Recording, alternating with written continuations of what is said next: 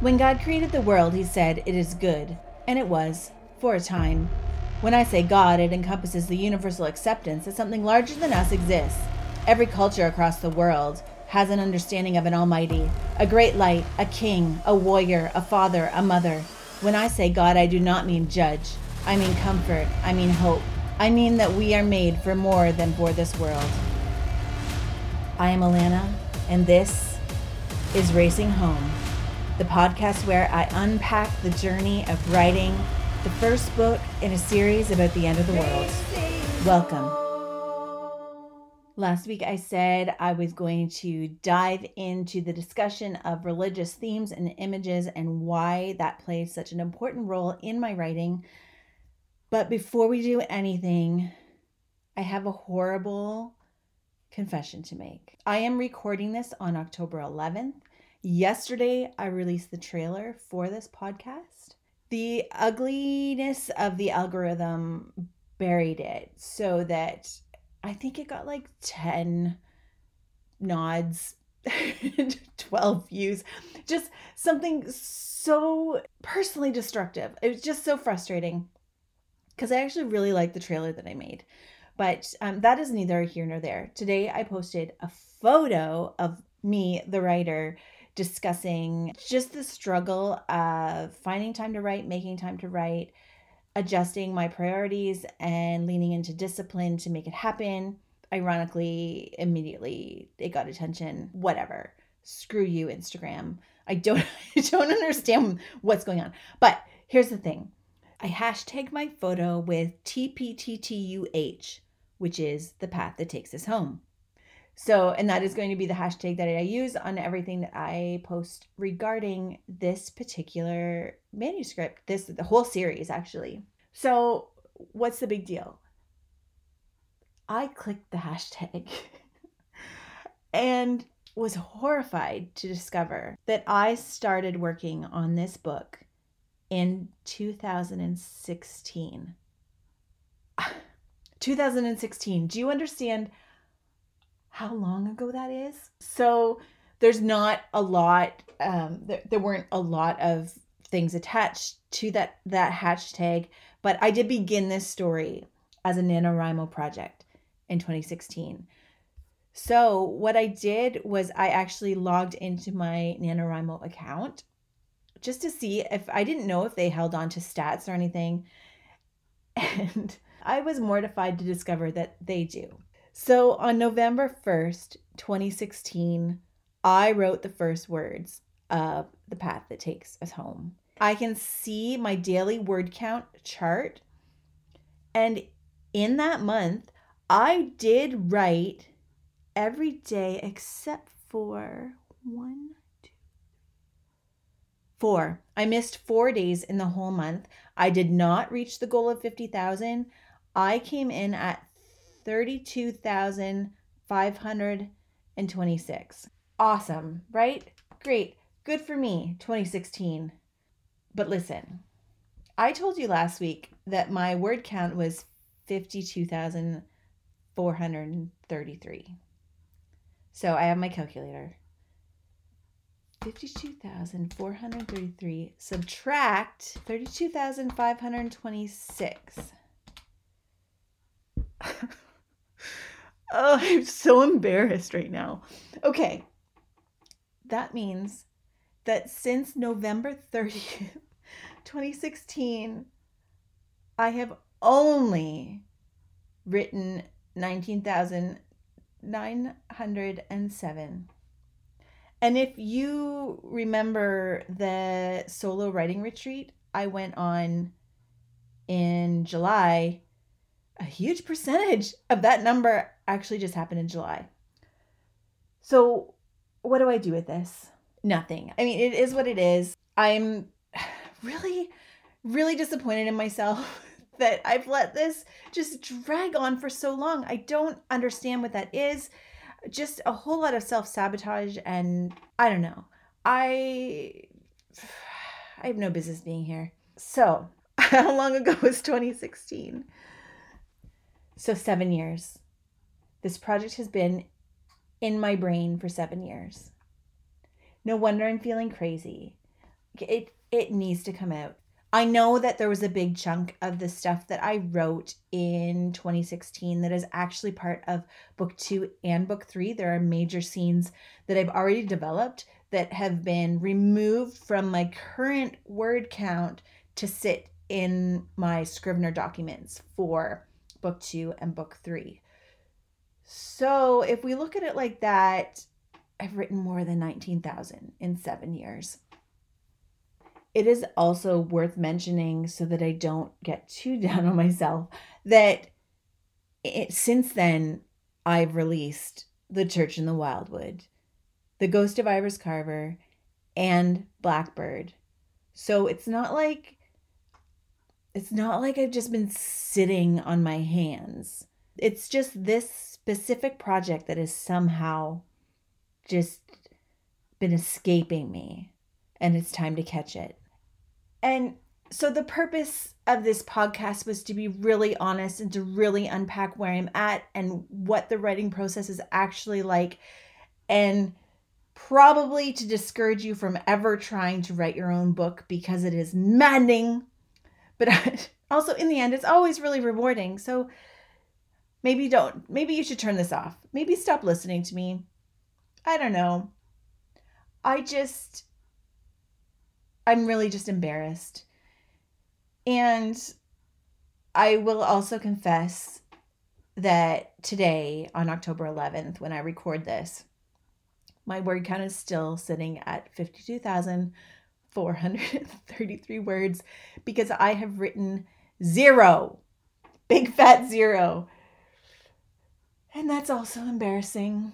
And I would like to apologize to myself and um, assure you that I am making change and I do have plans and we're going to see that number move because it has to and because I'm being public about it. I did actually post the date December 31st deadline for a finished manuscript publicly today. So if you're rooting for me, thank you. If you're here to watch me fail, thank you. You're going to give me some great motivation. So, that's my here here's where we're at update. Let's um let's talk a little bit about religion. I know that's heavy, but um it's it's a big it's a big part of all my writing.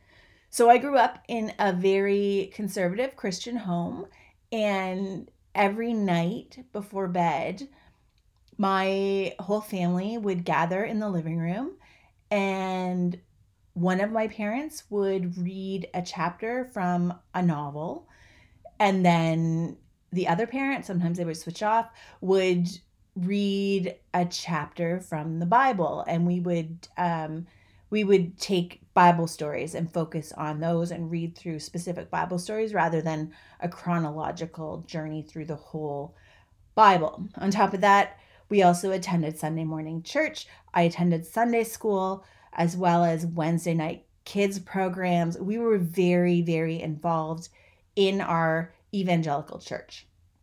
So I had a very dedicated Christian education and feel like so many of those Bible stories are super ingrained into who I am, into my identity, into my upbringing, and they leak out all the time.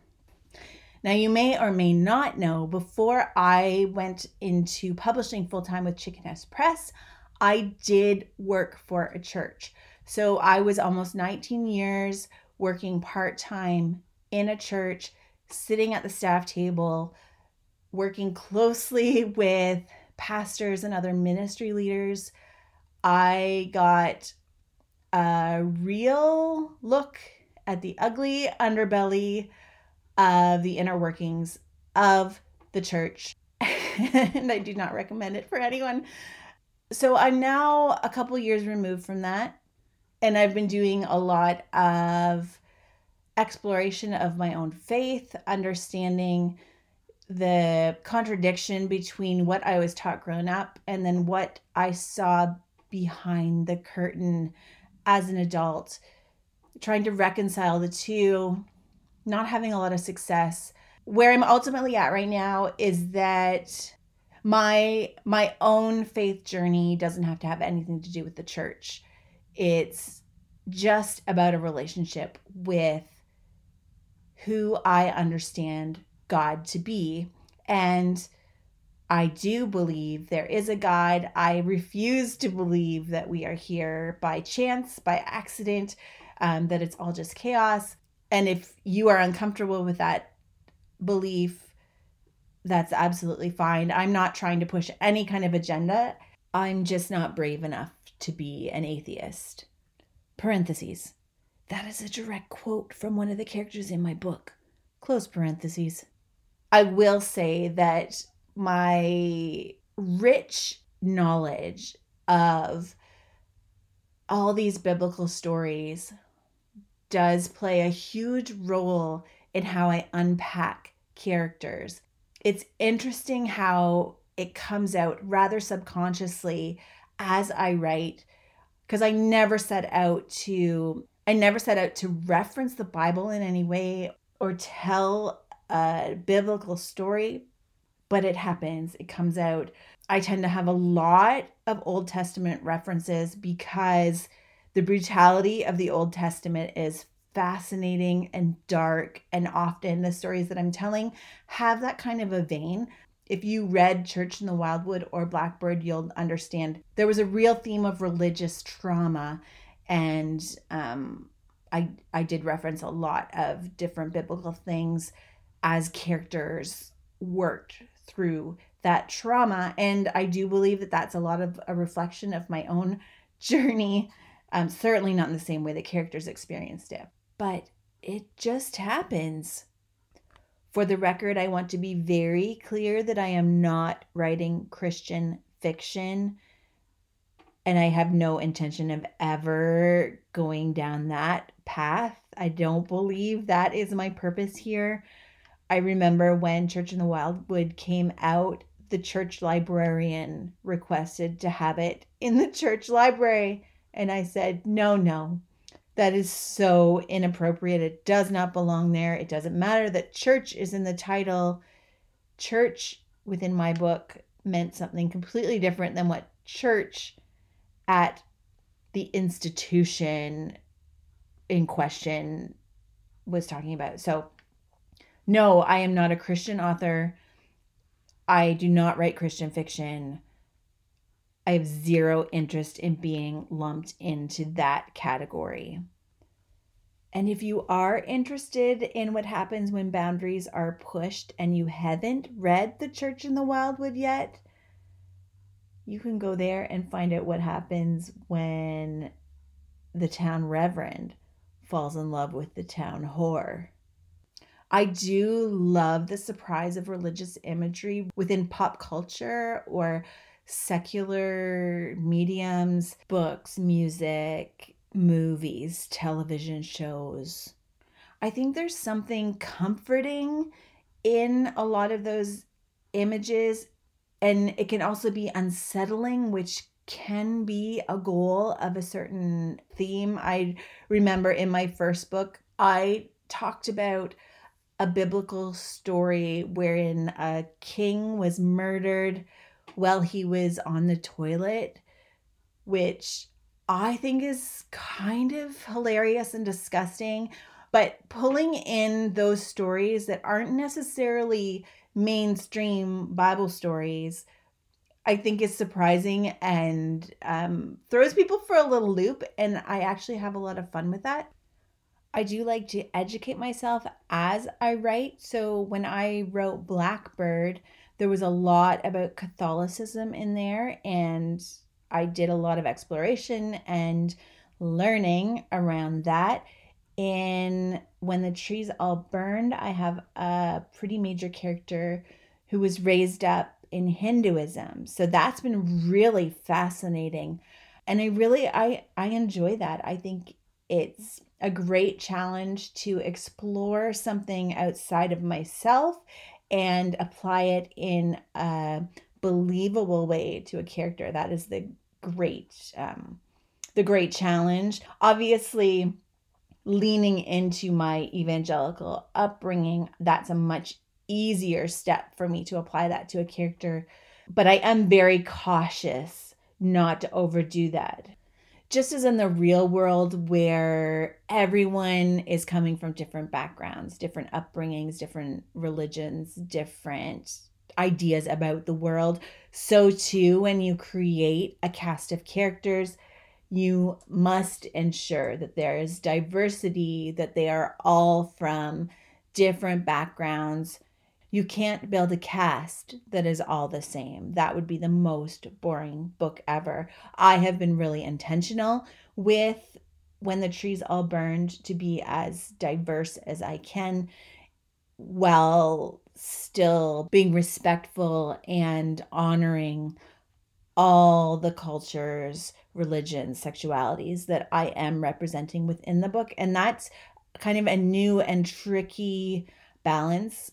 And it is a little risky because obviously I only have my own experience and then whatever research I can do. So all I can do is my best to create a believable cast of characters who represent a diverse world. And I think that's really important. So, as I said, I can't have a whole mess of characters. I'm not building a congregation of like minded people.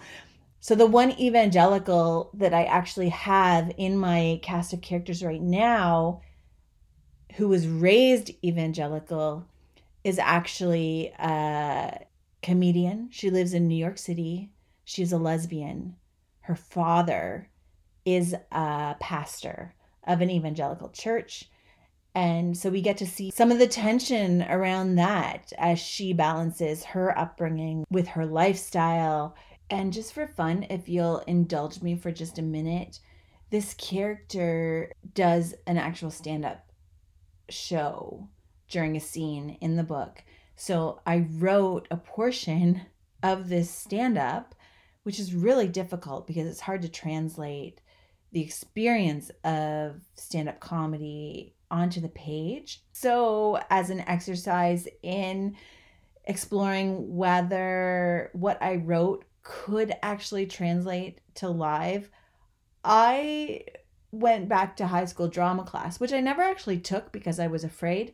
But um, I pretended to be this character and I put on a comedy show and re- and I recorded it. So I'm going to give you a little clip of that. It's going to give you a little sense of her if you can pretend she doesn't sound like me and a little bit about how her upbringing is coming into play into her adult life.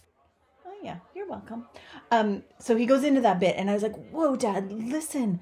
I'm not stupid. And he was like, God is love, Bonnie. And he wants you to be safe and find the right partner. And I was like, yeah, and she'll be hot. He didn't like that at all. And I said, Dad, if God is God and God is love and love is God, then love is love. Just love. Just love. That's all it is. Showing. I go to his church sometimes. He likes when I go, but I can only stomach so much of it, you know. Sometimes the music is just so cheesy and such a show that I can't even handle it. Like, what are they doing up there? A bunch of worship leaders fantasizing about how Jesus actually looks like Phil Collins. The drummer does way too much because he really wants to be touring with Beyonce. And why are they called worship leaders? Something about that just hits me the wrong way if God is love and love is love, don't we already know how to worship just by our love? You know? By their definition, I am a worship leader. Do you know what I'm saying? Like, I am doing what I was created to do, and I'm leading you in laughter, which is at its core one of the purest forms of love. And if love is God, you see what I'm saying. So, will you join me in worship?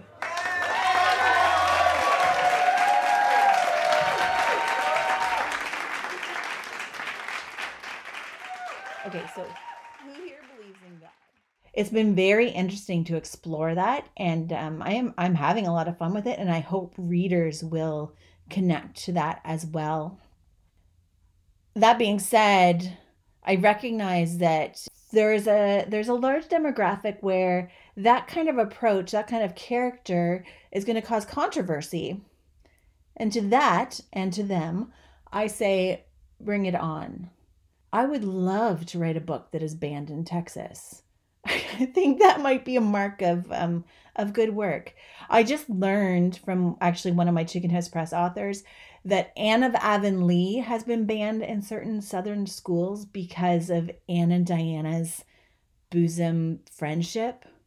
I just, oh my goodness. I come on. So if that's if that's being banned, I'm definitely going to be banned for a gay comedian raised in the church. So that's going to be a good time. So, anyways, that's a little bit of my thoughts about using religious themes within my writing. It's just going to be part of it. If you are going to read an Alanna Rusnak book, you are going to find religious images and biblical references. And if that makes you uncomfortable, I would just like to remind you of Samuel L. Jackson in Pulp Fiction and the way he passionately quoted scripture before blowing someone's face off. There's a place for everyone, friends. So, to wrap things up this week, I am going to carry on with the excerpt that was the clip from the very beginning. So, that was the opening excerpt. I will conclude with the end portion of that section. When I say God, I mean it was a divine force that opened my eyes and told me what needed to be done. I don't care what you call this force God, big G, God, little g, Allah, Creator, Santa Claus. We are all speaking of the same thing. We are all speaking about love. When I created Eden, it was not to give naked people a place to prance. The dance of Eden is the pure intention of that original creation to take what we are given and to nurture it perfectly. Every society has the capacity for this utopia, and yet every society to date has wasted this opportunity for equality. Yes, God promised to never again destroy the world with a flood, but He didn't promise to never again destroy the world by other means. We have invited such wrath. We are the whole reason for this ending. We have chosen this. And while this does sound like the verdict of a vindictive judge, it is actually the disciplinary hand of a loving parent. If you abuse the toy, the toy is taken from you. He who makes his bed must then lie in it.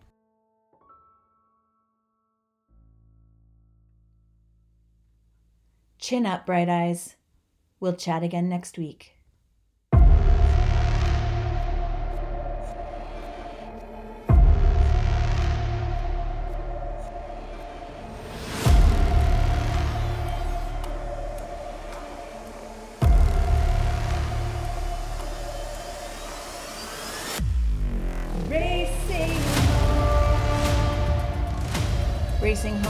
A Chicken House Press production. Theme music by Alex Grohl and Alanna Rusnak.